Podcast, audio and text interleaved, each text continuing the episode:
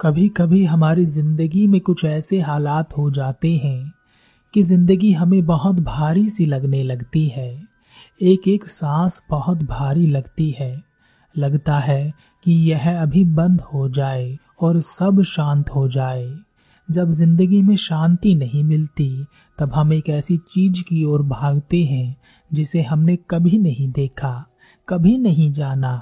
बस इतना ही जानते हैं कि यह हमें बहुत दूर ले जाती है, कहाँ पता नहीं। दूर से देखने पर इसमें शांति नजर आती है, पर है या नहीं यह नहीं जानते। और यह क्या है? यह है मौत। जब जिंदगी में शांति नहीं दिखाई देती तो मौत में दिखाई देने लगती है। इस शांति की खोज में कुछ लोग मौत को गले लगा लेते हैं, पर क्या यह करना जरूरी है? नहीं, ऐसा नहीं है। वास्तव में हम जिंदगी को समझ ही नहीं पाते। हम जिंदगी को मौत और मौत को जिंदगी समझ लेते हैं, इसलिए हम मौत में जिंदगी ढूंढने लगते हैं। एक युवक अपनी जिंदगी से बहुत परेशान था, उसका मन बहुत भारी था। वैसे तो उसके पास किसी चीज की कमी नहीं थी, धन भी ठीक ठाक ही था, बाकी सब चीजें जो होनी चाहिए थी सब थी। पत्नी, बच्चा, माता पिता, भाई बहन, घर, नौकरी सब था, पर वह खुश नहीं था। उसकी पत्नी उसे उसके घर वालों के खिलाफ भड़काती रहती, उसकी माँ उसे उसकी पत्नी के खिलाफ बातें बताती रहती, भाई बहनों को लेकर उत्पात होता। उस लड़के की सास अपनी लड़की को सिखाती कि वह अपने पति को लेकर अलग हो जाए, नहीं तो उसके घरवाले उसके पति को लूट कर खा जाएंगे। पत्नी रोज कुछ नया बखेड़ा खड़ा करती। जब पत्नी नहीं करती तो माँ करती। माँ को डर था कि कहीं बेटा पत्नी के कहने में ना चलने लगे, इसलिए वह भी अपने लड़के को समझाती रहती।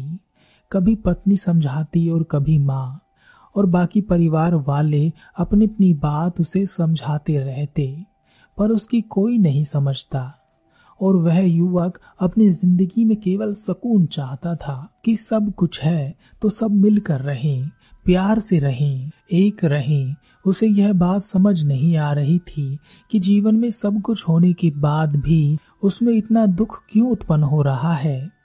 घर के इस उत्पात की वजह से वह अपने काम पर ध्यान नहीं दे पा रहा था, इसलिए उसे बाहर अपने मालिक से सुनने के लिए मिल रहा था।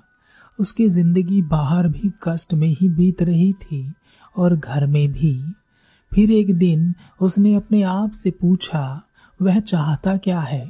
तब उसने कहा, मैं सिर्फ इतना चाहता हूँ कि जितनी मेहनत मैं अपने परिवार के लिए कर रहा हूँ, उसके बदले सिर्फ मेरी पत्नी एक बार मुस्कुराकर उससे बात कर लिया करे, परिवार के बाकी सदस्यों में प्रेम बढ़े, इससे ज्यादा कुछ नहीं। इसके लिए उसने बहुत कोशिश की, पर हर बार वह हारा। कोई उसे समझने के लिए तैयार नहीं हो रहा था। उसके मन पर इतना बोझ था कि उसे अपनी सांसें भी कम चलती हुई नजर आती, लगता था कि दम घुट जाएगा। तब एक दिन उसे पता चला कि उसकी पत्नी अपनी माँ के यहाँ से कुछ जादू टोना कर लाई है ताकि उसका पति और बाकी घरवाले उसकी मुट्ठी में रहें। जब यह बात उस लड़के की माँ को पता चली तो वह भी ऐसे लोगों की खोज करने लगी जो यह जादू टोना टोकटा कर सके। वह युवक बहुत ही खुले दिमाग का था, इसलिए वह यह सब देख पा रहा था कि यह लोग अपनी जिंदगी खराब करने में लगे हैं, उसका उपयोग जीने के लिए नहीं कर रहे बल्कि अपने सुख को दुख में बदलने के लिए कर रहे हैं। यह सोचकर वह युवक बहुत हंसा, पर इस हंसी पर दुख लिपटा हुआ था। एक दिन उस घर में बहुत बड़ा हंगामा हुआ। उस युवक का भी अपने ऊपर से नियंत्रण हट गया, वह बहुत क्रोध में था। आपस में उन लोगों ने एक दूसरे को बहुत कुछ कहा। पत्नी अपने बच्चे को लेकर घर जाने लगी।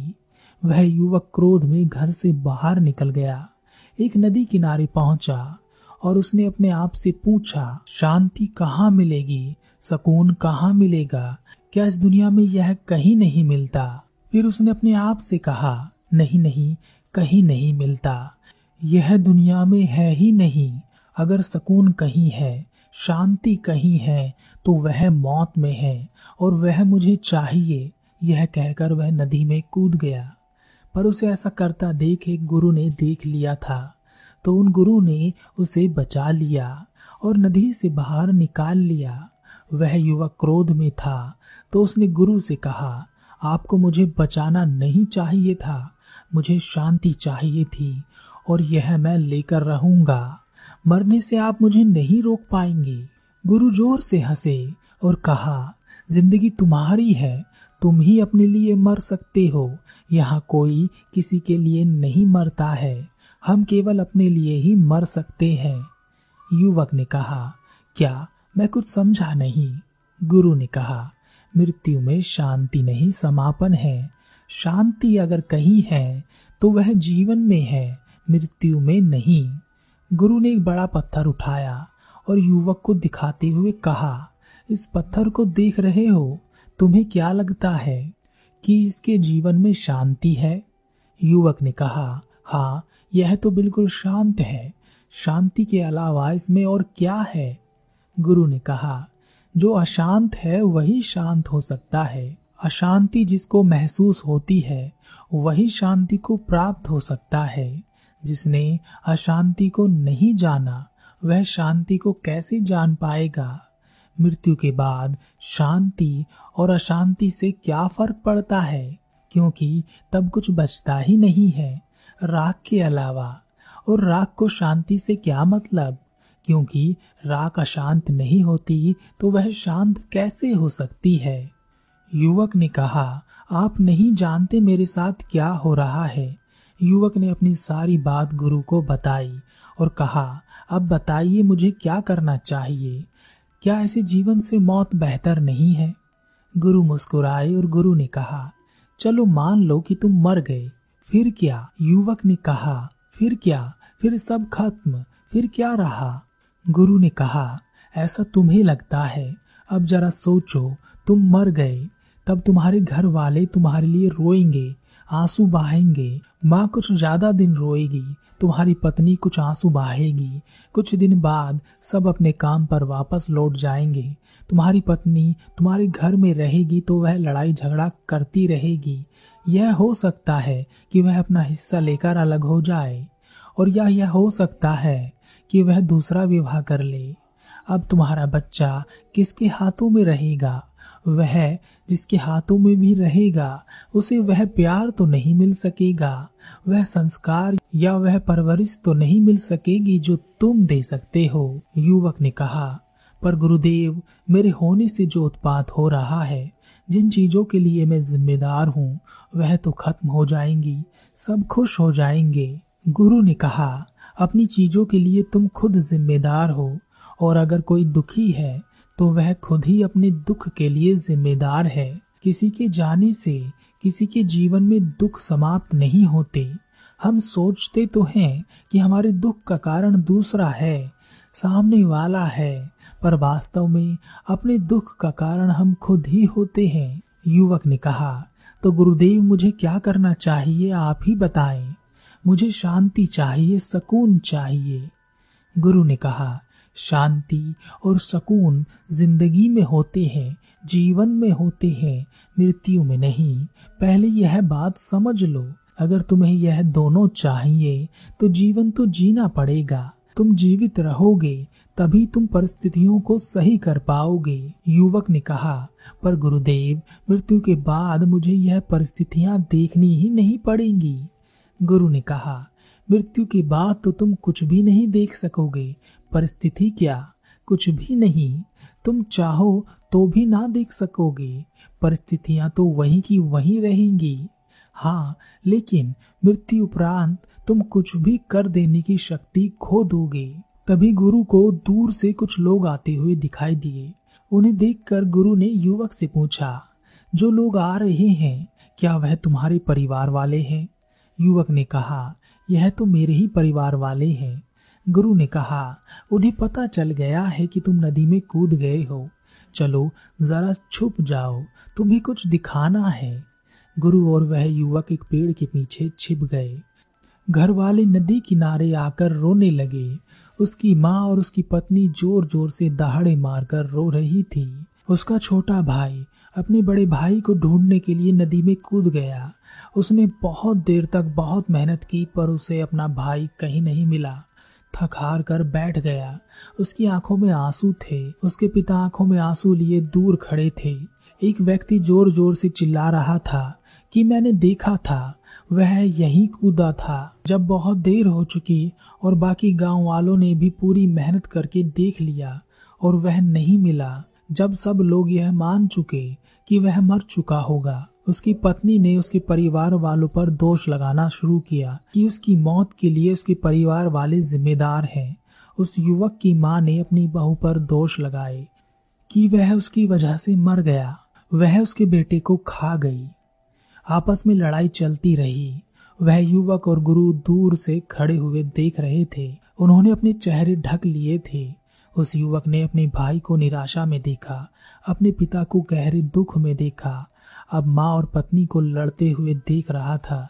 तो उसने गुरु से कहा, मैं उन्हें जाकर बता देता हूँ कि मैं जिंदा हूँ। गुरु ने कहा, पर तुम तो मर चुके हो और मरे हुए लोग कुछ नहीं बताते।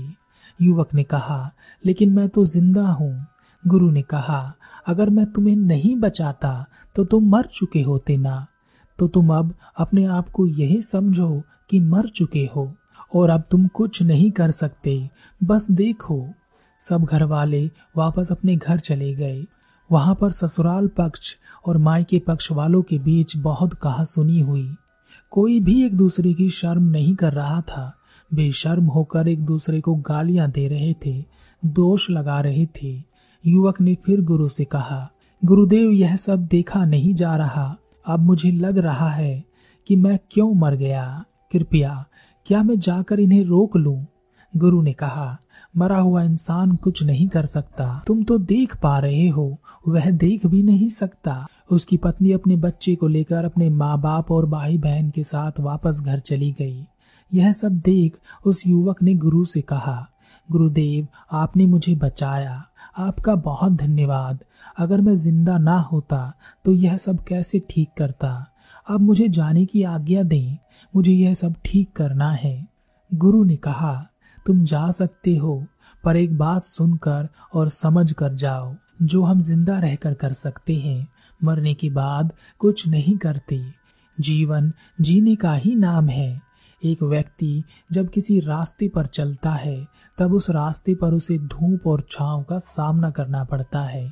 गर्मियों के मौसम में धूप दुख के समान होती है, सर्दियों के मौसम में सुख के समान। इसी तरह गर्मियों में छांव सुख के समान और सर्दियों में छांव दुख के समान हो जाती है। मार्ग पर चलते समय कहीं मार्ग साफ सुथरा और सीधा होता है, तो कहीं कांटों से भरा और टेढ़ा मेढ़ा होता है।